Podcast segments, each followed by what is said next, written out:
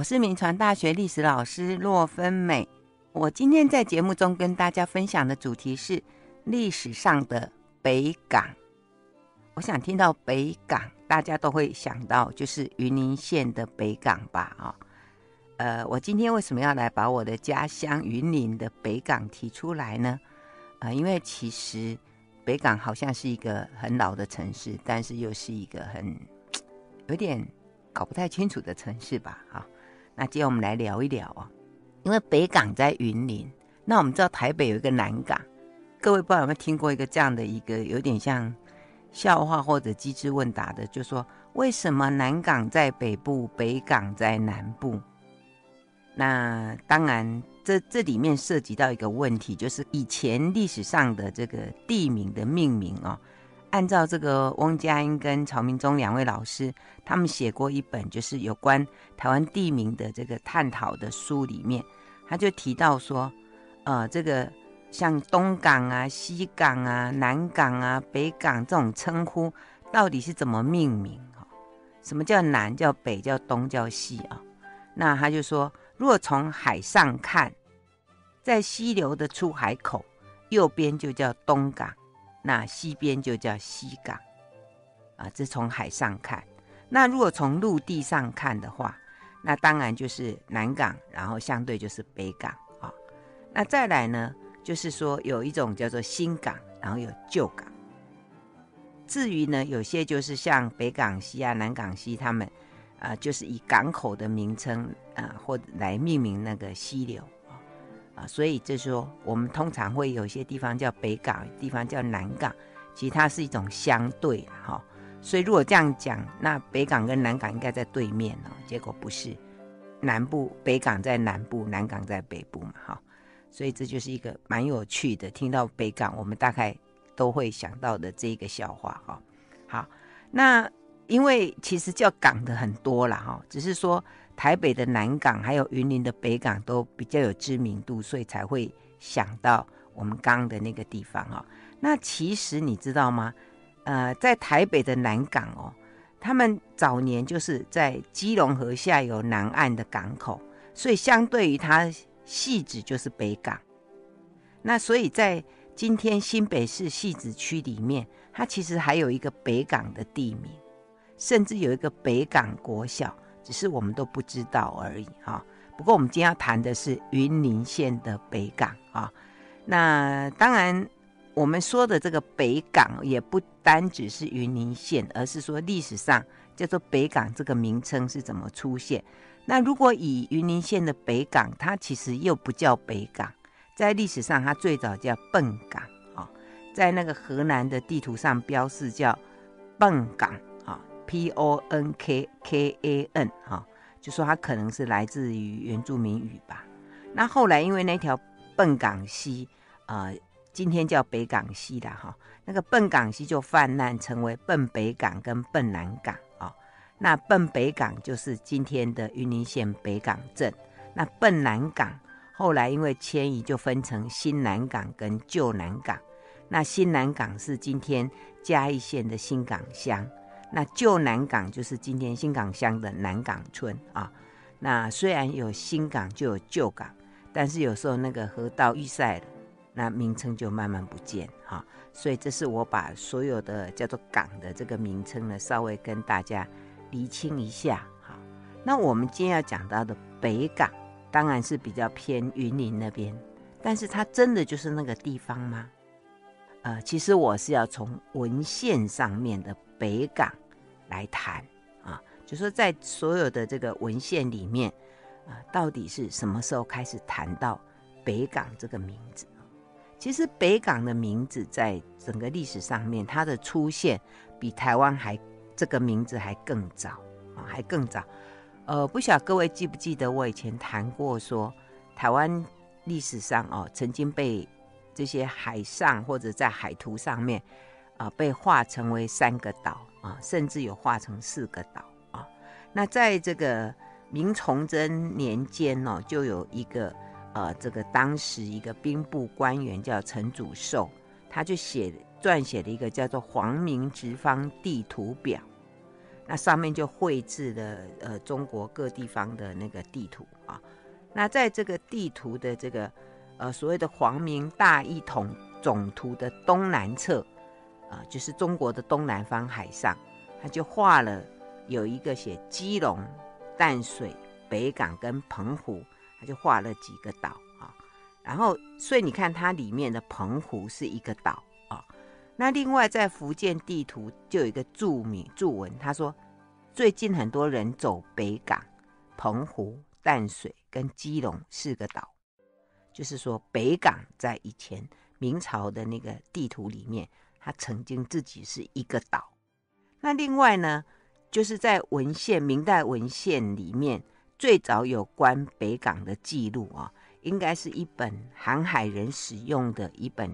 针路簿啊。以前就是用指南针嘛，所以那一种呃，就是我们现在 Google 的这个意概念哈。那时候叫针路簿，就是跟着那个那个指南针去走的这个路。那那个书叫做《顺风相送》，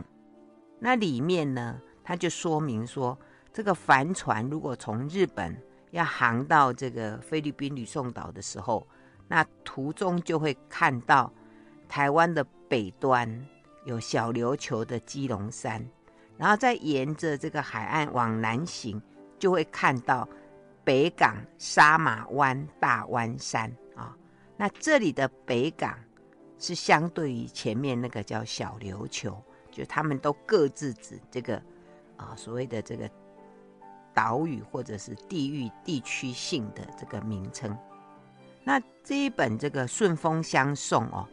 呃，我们目前所看到的版本大概是一五七零年代以后的作品。所以，我们大概可以知道，就说北港这个名称哦，大概在十六世纪的下半叶，甚至在五一五七零年代啊之前，大概就是民间航海人他们惯用的语言啊，就说哎，他们看到那个地方，他们会称说哎，那个地方叫做北港。所以这样子看起来，啊，北港在那个时代哦，大概就是十六世纪下半叶的时候。一直到十七世纪上半叶，那个中间呢、哦，北港的地名就持续会在一些文献上出现。那看到北港这个名称的时候，它指的就是台湾岛啊，就是一个岛，或者是说某一个区。那那个区，如果它是指一个区，是指哪里呢？呃，这个陈宗仁教授他说，如果从地理形势来看的话，它应该就是在指。台湾西南海岸的某一个溪口的某一个溪的入口处啊，那个地方就是属于台湾的西南海岸。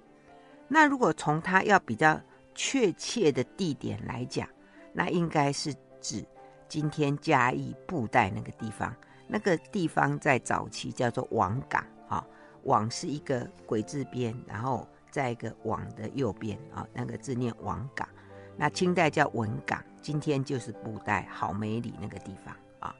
那可是如果对就对岸的中国人来讲，那应该是指相对于澎湖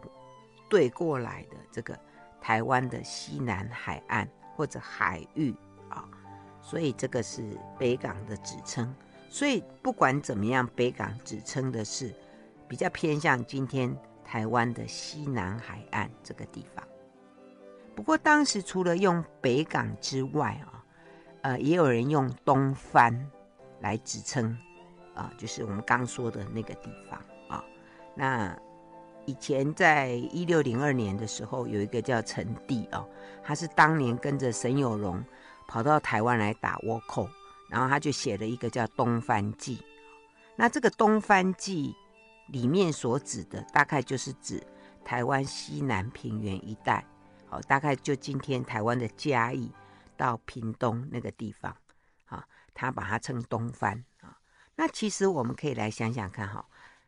台湾称作东番或者称作北港啊，那其实代表他在认知上的不同。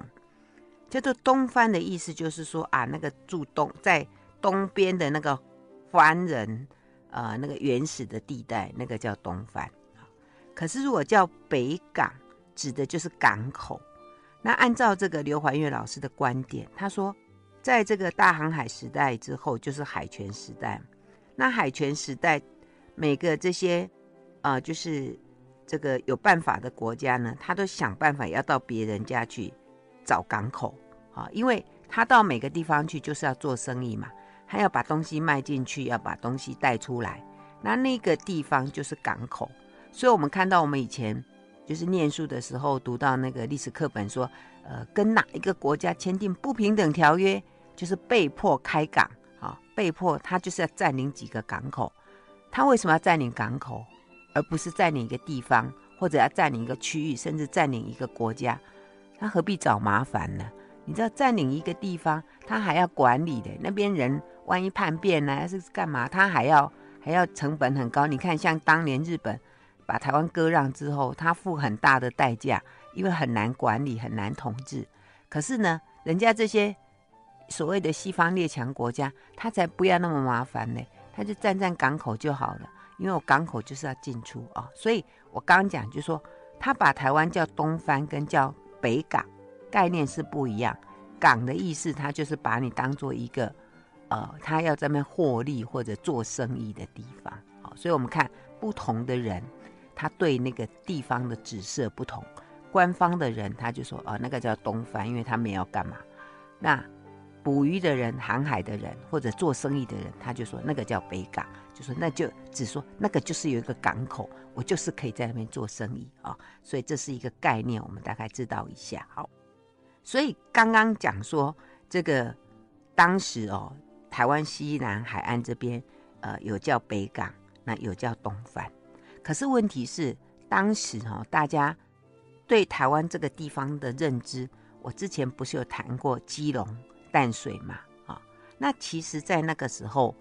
呃，在整个台湾的这个商业繁荣还没有转到北港这个地方的时候，基隆跟淡水啊，我们上次讲到说，因为中流贸易的关系啊，它开始被外界注意，甚至有生意人在那边往往来。所以它的知名度是比较高，所以在当时有一些书里面啊，譬如说，呃，在这个张燮啊，他在一六一七年就完成了一本叫《东西洋考》，那在书里面呢，他就记到东番考。那他他东番考里面呢，他有写了几个地名、几个港口名，可他把它混在一起啊，譬如说他把北港啦、基隆啦、淡水啦，他就说。基隆山淡水洋在彭佳屿之东北，故名北港，又名东番啊。就说他说基隆山淡水呀又叫北港，又叫东番，啊，其实他是把它混在一起，所以可见呢，北港是北港，可是呢，它的名声啊，它的知名哦，在之前还比较逊于这个基隆跟淡水，可是后来这个北港的名声就慢慢的。比这个基隆淡水还更有名啊！那我们来看它是怎么发展。好，我刚刚讲到是在汉人的这个文献里面，那在河南人的文献里面呢，其实他在一六二三年就开始提到北港，哈，P A C K A N 啊，就开始提到北港啊。那当时这个河南人他占领澎湖以后呢，那福建官员就一直希望他能够离开澎湖。所以双方在写信里面就一直写到北港，北港啊。那河南人认为北港或者是大园，他们就是就是指澎湖对岸这个岛屿，哈，他们指的就是这样。不过他们都把它称呃这个北港或者称大园这样啊。那我们知道，等到河南人来台湾之后呢，他就派船啊绕了台湾一圈，他知道说哦。原来台湾不是他们原来以为的三个岛，而是一个岛。所以他们画了一个台湾的地图之后，就在上面写了北港，啊，就是 P A C K A N，啊，就是北港的意思。意思就是说，河南人他们就把台湾这个地方，他们都说北港岛或者福尔摩沙岛，啊，他们都是这样叫。那所以福尔摩沙，我们当然知道，它就是延续。传统葡萄牙人的习惯称这边叫 Formosa，那北港呢？这是受到汉人的影响，因为汉人都叫这里叫北港好，所以从此之后呢，就说在荷兰人的概念里面，他们所住的地方，要么就叫 Formosa，要么就叫北港。好，所以那个时候台湾这个名词还没有出现哦，哦，还没有出现。那我们知道这个到台湾其实是有一些这个渔人他们也会用，但是那时候并不普遍。那我们知道后来郑成功赶走河南人之后。呃，原来台湾这个名字是在台南，就大园大园湾哦，台欧湾那个地方。那郑成功觉得那个名字他不太喜欢，他就把它改成叫安平镇。可是后来我们知道清朝统治台湾之后呢，他就把台湾这里就叫台湾。那北港那个名字就慢慢就呃不见了。可是北港这个名字呢，呃，我们知道在后来历史上面。它其实就越来越没落啊，甚至就叫笨港或者王港啊，或者文港，其实就没有北港这个名字。那清朝官方也不再用，也不再用这个名字。甚至后来书上如果讲到北港，都是在讲历史上的过去，甚至现在就只讲指云林县的那一个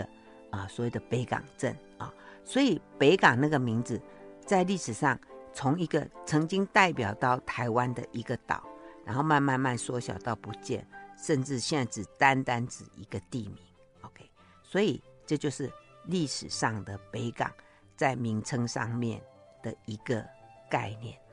那讲完了这个名称之后呢，我们再回头来想，呃，北港这个概念哦，在历史上，因为我刚刚讲说它是指台湾的西南岸。那我之前谈过说，台湾这个地方在早期的发展里面，呃，它是最早是基隆淡水。那当时呢，它是因为中琉航线里面，那中国人要到琉球去哦，从琉球要回来，他们都会把基隆山、淡水洋当作是一个地标。可是慢慢就有人上来，所以那个地方后来就开始变了一些港口啊，所以我们。之前就讲说，哎，北部的这个贸易曾经是有一段繁荣的时期。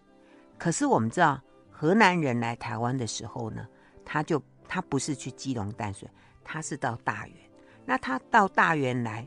我在我的书里面谈到，就说，哎，这可能是受到那个汉人海商李旦的影响。那李旦为什么让他来大园呢？其实这是谈到另外一个概念，就是说台湾的西南海岸的整个贸易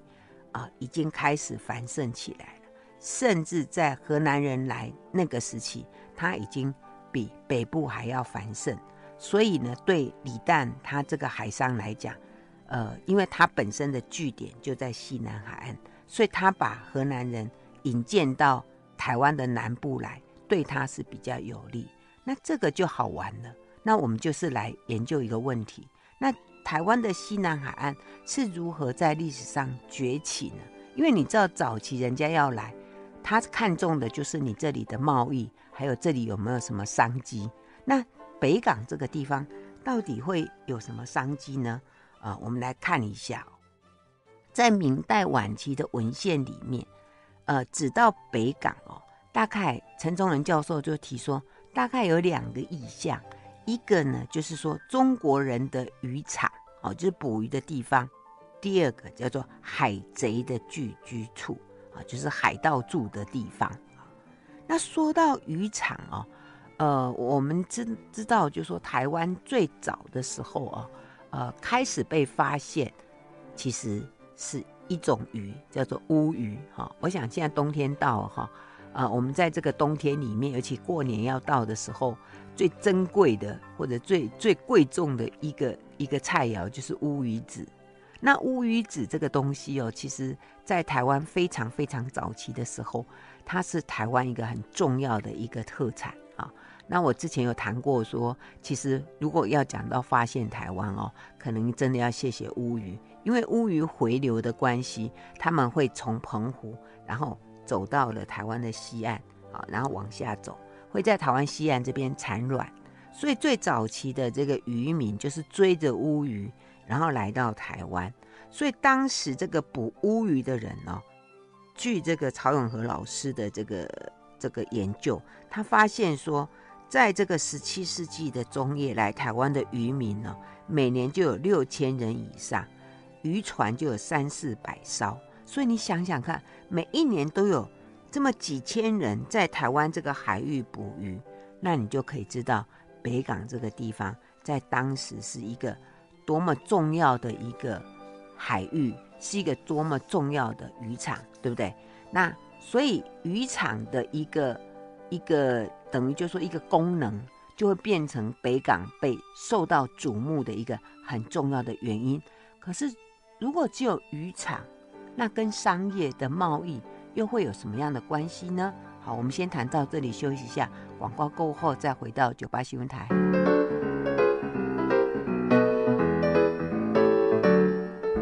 时时刻刻报新闻，听见全世界，全世界 news 欢迎回到九八新闻台九八讲堂，我是洛芬美。我今天在节目跟各位听众分享的主题是历史上的北港。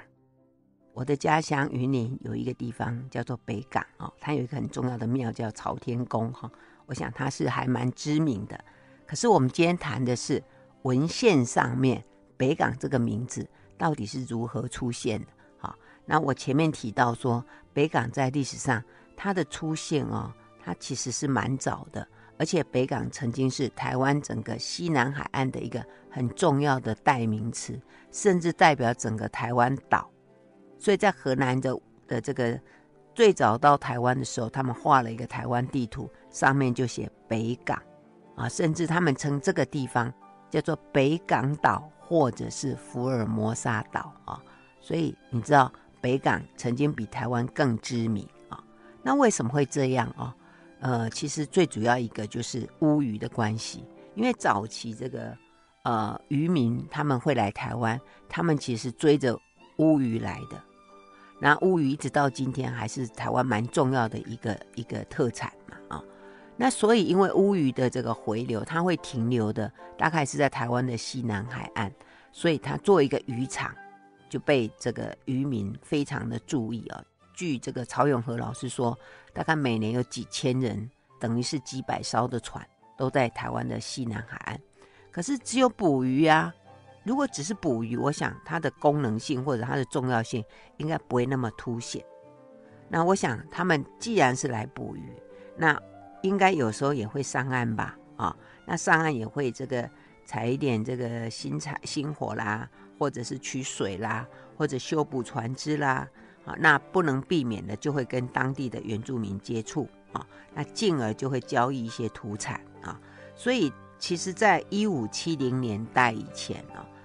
就有这个，除了渔民之外，甚至呢，有一些来往日本跟吕宋之间做生意的一些，不管是中国的商人或者日本的商人，他们也都会到北港来停留，因为都是这样嘛。如果你那个地方常常有人啊、那就是一个很方便，甚至说不定就有东西可以买卖，慢慢就会汇聚人啊。那所以当时的一个呃，这个除了捕鱼之外，有些贸易的行为就会出来。那最早他们贸易的活动最主要是鹿皮，因为我之前有谈过说，这个台湾西部那个地方，它其实往南一点就是整个麻豆这个地方，西拉雅这边，他们是一个鹿场。那再往北一点就是胡威龙这边，也是一个很重要的鹿场。哦，所以那个时候这个呃日本贵族很爱鹿皮哈、那甚至呃也有一些人。比如说福建那边，他们可能会买一些鹿肉啦之类的。那所以这个鹿皮呀、鹿肉啊、鹿脯啊这些东西，就是早期在这个西南海岸这边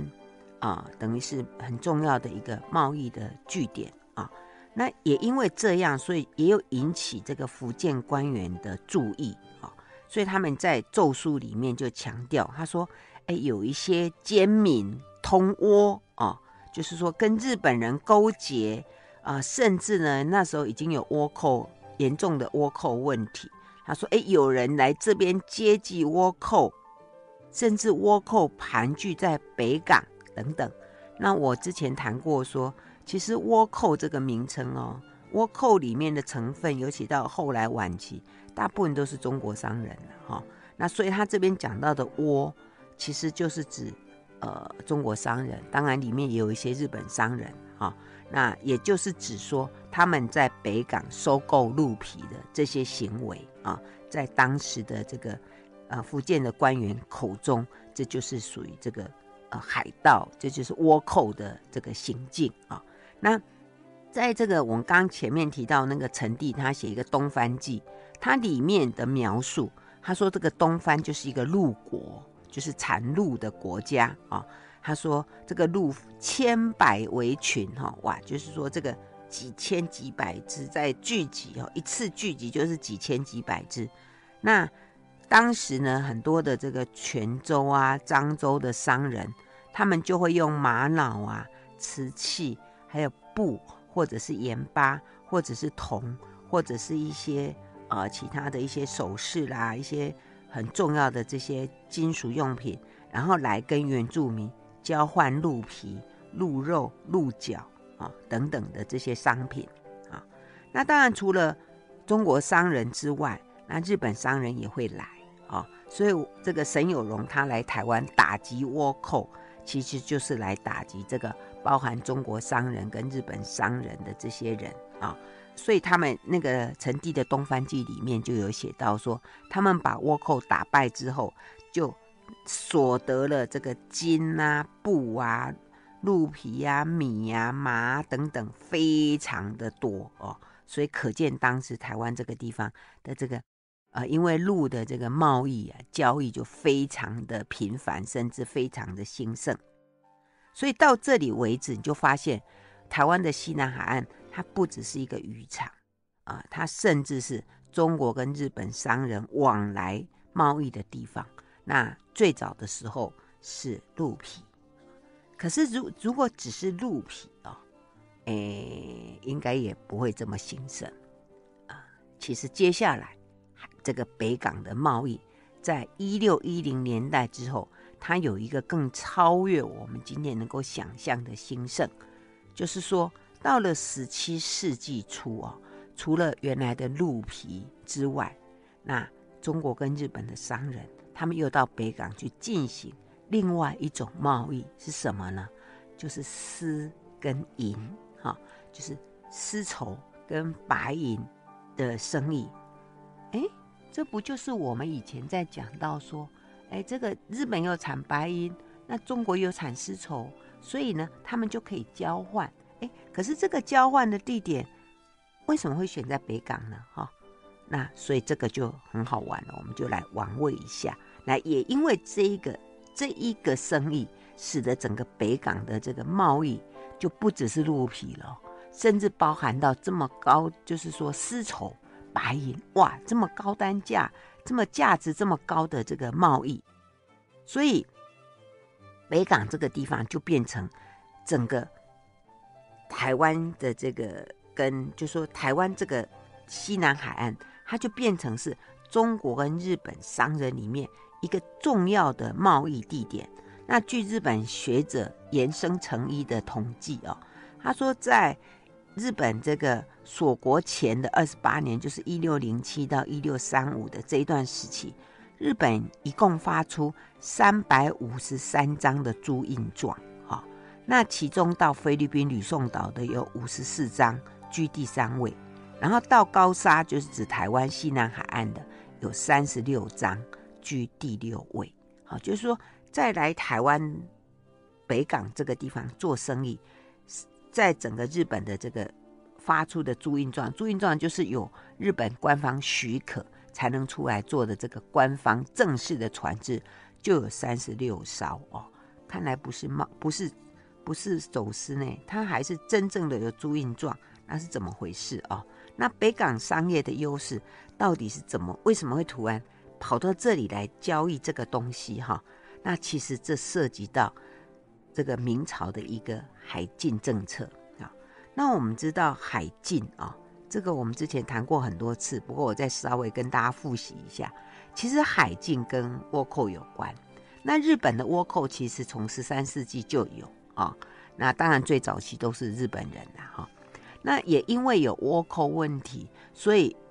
从明太祖的时候呢，他就是因为觉得这个倭寇太严重了，所以他就实施海禁啊。呃，那当时的这个明太祖，他就派人到日本去，然后呢，就跟日本谈好，啊，就说我让你来朝贡，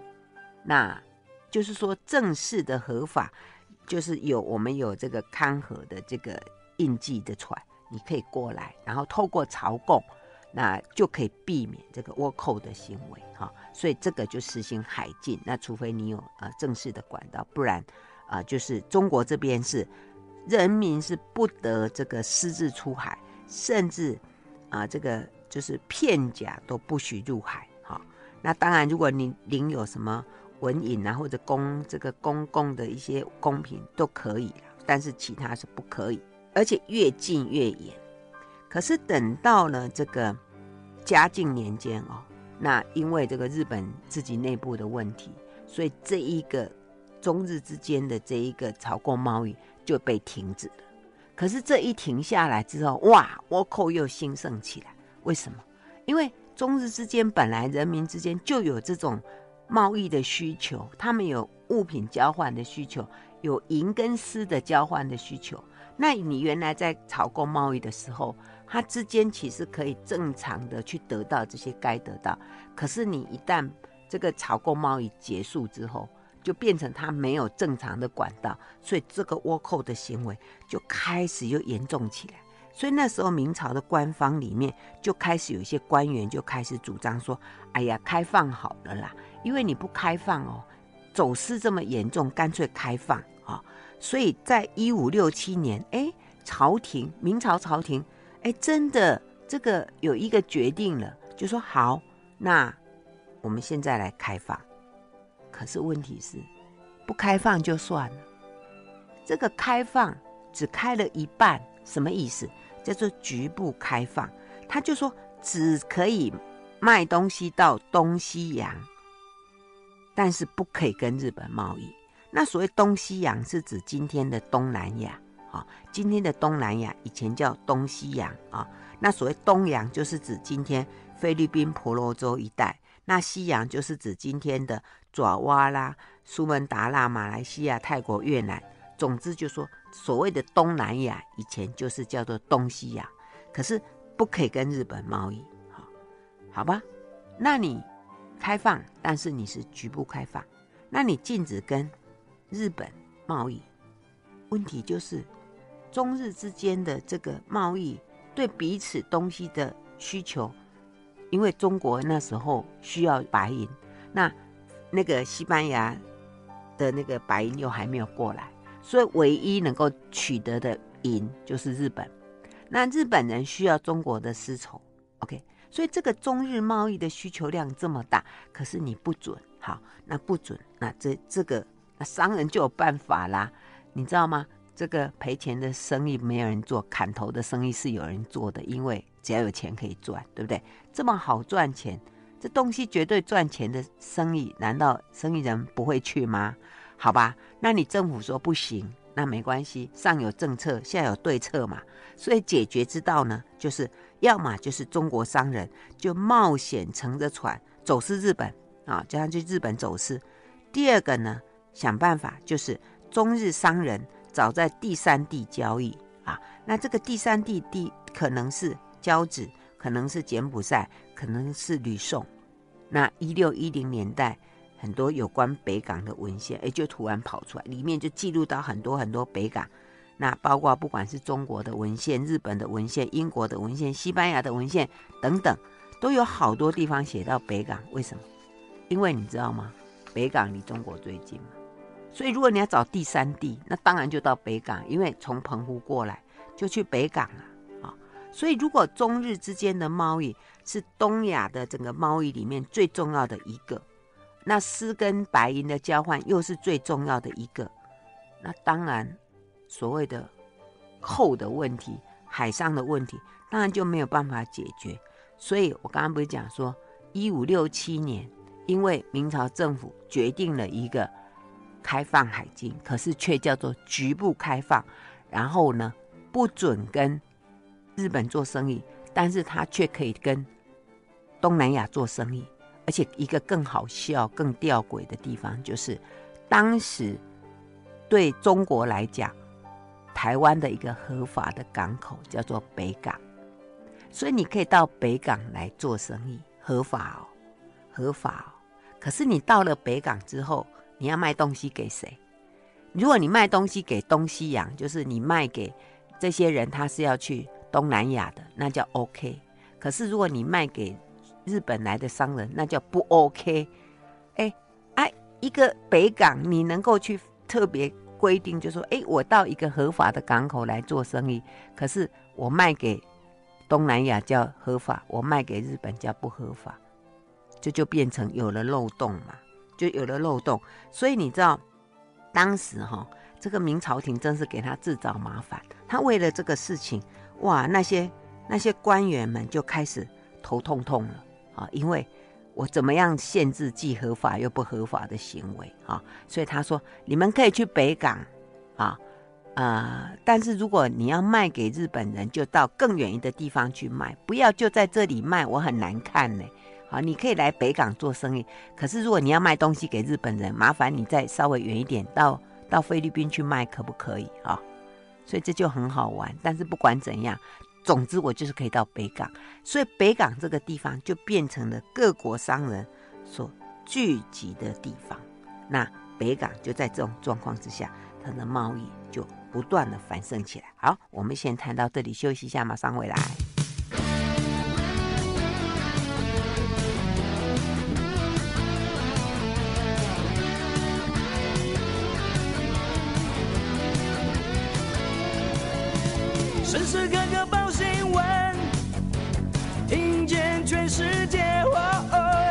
每分每秒都陪伴着你。全世界 News 九八，欢迎回到九八新闻台九八讲堂，我是洛芬美。我今天在节目中跟各位听众分享的主题是历史上的北港。北港在我的云林县的家乡。那我们今天讲的北港是文献上的北港，那文献上的北港是哪里呢？当然，其实主要也是指台湾的西南海岸。那北港曾经作为台湾的一个名称，它曾经是所有的这些渔夫、渔民，甚至海商啊、甚至说海寇啊，他们所指的地方，甚至他们聚居的地方啊。所以在我们刚刚讲说，那个陈忠仁老师他就有写到，他说在明代晚期的文献里面，对北港大概有两种意象，一个就是中国人的渔场，另外一个就是海贼聚居的地方。啊、呃，为什么海贼要住在北港？哈，我想如果各位今天有去北港玩的话，你大概会呃有一个印象，我不知道各位对那个地方熟不熟了。如果你有去。北港有一个很大的一个标的，上面写这个严思齐啊，这个登陆的一个一个登陆点。当然，严思齐到底是不是在北港那个地方登陆啊？其实有争议了哈，因为北港人说是北港，可是水林人说水林哈。那我们知道，其实台湾西海岸还有一个地方也是呃历史上有名海盗聚居的地方，就是布袋，就是。历史上称为王港的那个地方，就是今天的嘉义布袋，啊、就那个地方都是很早期有汉人。其实我们称它叫海盗也好，叫它叫海商也好，啊、甚至叫它叫倭寇也好啊，其指的是那个地方。好，那好玩呢，就是说，呃，为什么他们会去北港？哈，其实因为那个时候的商人，他们其实都是从澎湖那边过来。那澎湖过来，其实就是台湾西南海岸比较近嘛。所以为什么不是去，呃，原来的那个基隆淡水？因为那里比较远呐、啊，呃，以前交通又不是很方便，而且台湾海峡的这个行走里面，我们当然选那个最近的距离嘛。所以如果是从澎湖过来，当然就是台湾的啊、西南海岸。另外我们知道，就说以前啊、这个中国的这个海盗哦，因为中国是限制人民往海外那个迁移的。所以这些海盗为了要做生意，尤其我们刚刚讲说，在台湾的这个西南海岸这么好的生意，就是银跟丝绸的这个交换点，所以当然这个这些生意人就会往这个地方来，他不会就是不会这样子来来去去，它一定有一个有一个定居的地方嘛，所以自然而然就是往这个地方来前进。所以历史上像什么呃林道前啦、林凤啦，啊、呃，甚至呢这个颜思齐啦，甚至呢后来我们说的李旦啦，大概主要的据点都是在台湾的这个呃西南海岸这个地方。那我刚刚不是前面讲说北港在当时是明朝一个合法的港口。那只是在这个合法的港口，可以做往东南亚的生意，那那是合法的合法。可是如果你到北港来卖东西给日本人，那就是合法里面的不合法啊、那当然，生意人知道上有政策，他下面就会有对策啊、所以呃，当时呢，这个朝廷的官方哦，其实是自找麻烦了，所以经常在那边头痛。所以有一个呃官员叫沈衍哦。他就讲到，他说，呃，这个你们这些海商哦，最好能够到第三地啦，譬如说到吕宋啦，就是菲律宾那边跟日本贸易，那就没有问题啦。那你不要再靠近中国太近的北港啦，哈，因为北港离中国太近了，很容易出问题啦。而且如果造成这种啊、就是说有这个这个打劫啦或者杀人，就很麻烦。而且呢，这样很容易引起日本的觊觎、他就这样讲，所以你就知道，啊、这个所谓的合法跟不合法，其实是一线之隔而已啊、那也因为这样，所以很多的海商哦，就跑到台湾来。比如说有一个很有名的海商叫林景吾，他就是在这种局部开放之后的一个大海商哦。那他只要活动的地点就是在嘉义布袋这个地方。好，所以在这里呢，就发现说。北港这个地方呢，它的整个的角色已经逐渐取代了在北方的基隆跟淡水，而成为一个台湾最重要的一个贸易的点。那这样的一个记录，其实在除了中国的记录，还有日本的记录之外，像当时英国的文献里面也有写到，他说。哎，当时英国他们最先的据点就是在日本的平户啊，在那边有这个英国东印度公司。那在平户的这个英国商馆的这个馆长啊，他在他写给这个英国东印度公司的信里面，他就说他提供了一些有关北港的贸易报告啊。他说他在里面就提到说，哎，有中国的商人李旦啊等等啊，那他们都是以日本为据点。然后跟台湾、跟吕宋这个地方做生意啊，而且提到说中国的船只从澎湖来，那就在台湾的西南海岸进行贸易。那这个进行贸易里面呢，最主要就是要买丝啊。那因为在台湾买丝啊，比你去其他地方买的丝更便宜，所以如果你要买中国的丝，当然要到台湾去买啊。那而且呢，这个英国商馆他们还会拿钱给这个李旦哈，那给他一些钱，那就说你可不可以帮我到，呃，就是到台湾去买丝？那其实他说的台湾就是北港哈，他说你可不可以到北港那边去买丝？可是李旦跟他报告说，啊、今年呢从中国来的丝太少了，所以呢对不起买不到等等类似这样的记录，所以你看就可以发现说，哎。这个当时英国的商馆已经知道，如果他们要买中国的丝，那就是要到这个台湾西南海岸这边来买啊。这是在英国的这个报告里面。那另外一个就是，呃，我们之前我在我的那个第一本书《被误解的台湾史》里面啊，我有讲到说河南人那个时候为什么他会啊选择到台湾来啊？那我上面有提到一个观点，就是说当时因为李旦。啊，去劝他啊到大原来啊，那为什么不是劝他去淡水基隆啊？那李旦就跟他说，那边的这个原住民很凶啊啊，呃，而且呢，呃，譬如说，听说这个台湾的这个东北角这边有黄金，可是呢，李旦说那个黄金也到不了你的手，因为那些原住民太凶。那其实除了这个原因之外啊，陈宗恒教授倒是提到另外一个观点。他说：“为什么会请他们啊、到大员，就是到台湾的西南海岸？因为当时整个台湾的西南海岸的这个贸易啊、已经形成了，而且呢，李旦他们本身的这个贸易据点其实就是在北港跟王港这一带。所以如果把河南人引荐到大员啊，他们贸易上其实比较方便的哈。所以这个也是啊，显示说在当时在西方人脑袋里面，他们已经很清楚的知道台湾西南海岸的一个贸易的繁盛。那除了河南人之外呢，另外我们知道那个时候还有一个河南人的这个贸易的竞争对手就是西班牙啊。那呃，我们之前谈到西班牙的时候，都只想到说，哎，西班牙人他们是就是说后来占据占领到那个基隆，所以他们一直都注意到基隆。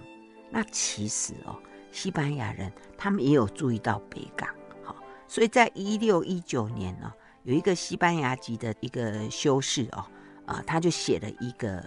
建议书给西班牙国王。那里面呢，他倒是有强调到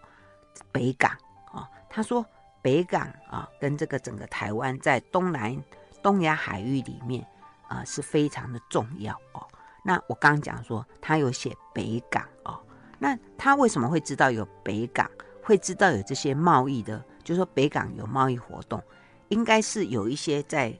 马尼拉附近的一些啊福建商船，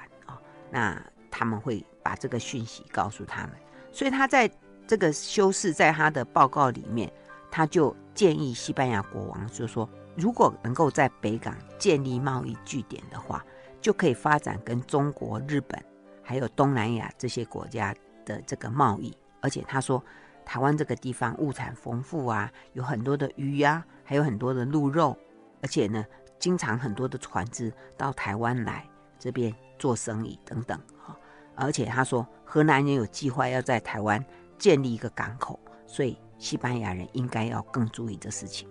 所以从这个文献里面就可以发现，西班牙人不只知道我们之前谈到的基隆，其实他更知道北港这个地方。但是因为后来荷兰人已经把把这个大员，就是台南这边占领了，那西班牙人再也没办法到台湾的西南海岸这边来占一个据点，所以后来不得已，他才往东岸走，然后到了基隆。所以从我们今天的这个探讨介绍里面，我们就发现说，哇，原来台湾的北港啊，台湾西南海岸的北港，早在十六世纪、十七世纪。就已经是一个台湾海域这么重要的据点，而且受到中国明朝、还有日本、还有西班牙、还有荷兰人这么的重视，所以北港在历史上面，它曾经是这么红的一个名字。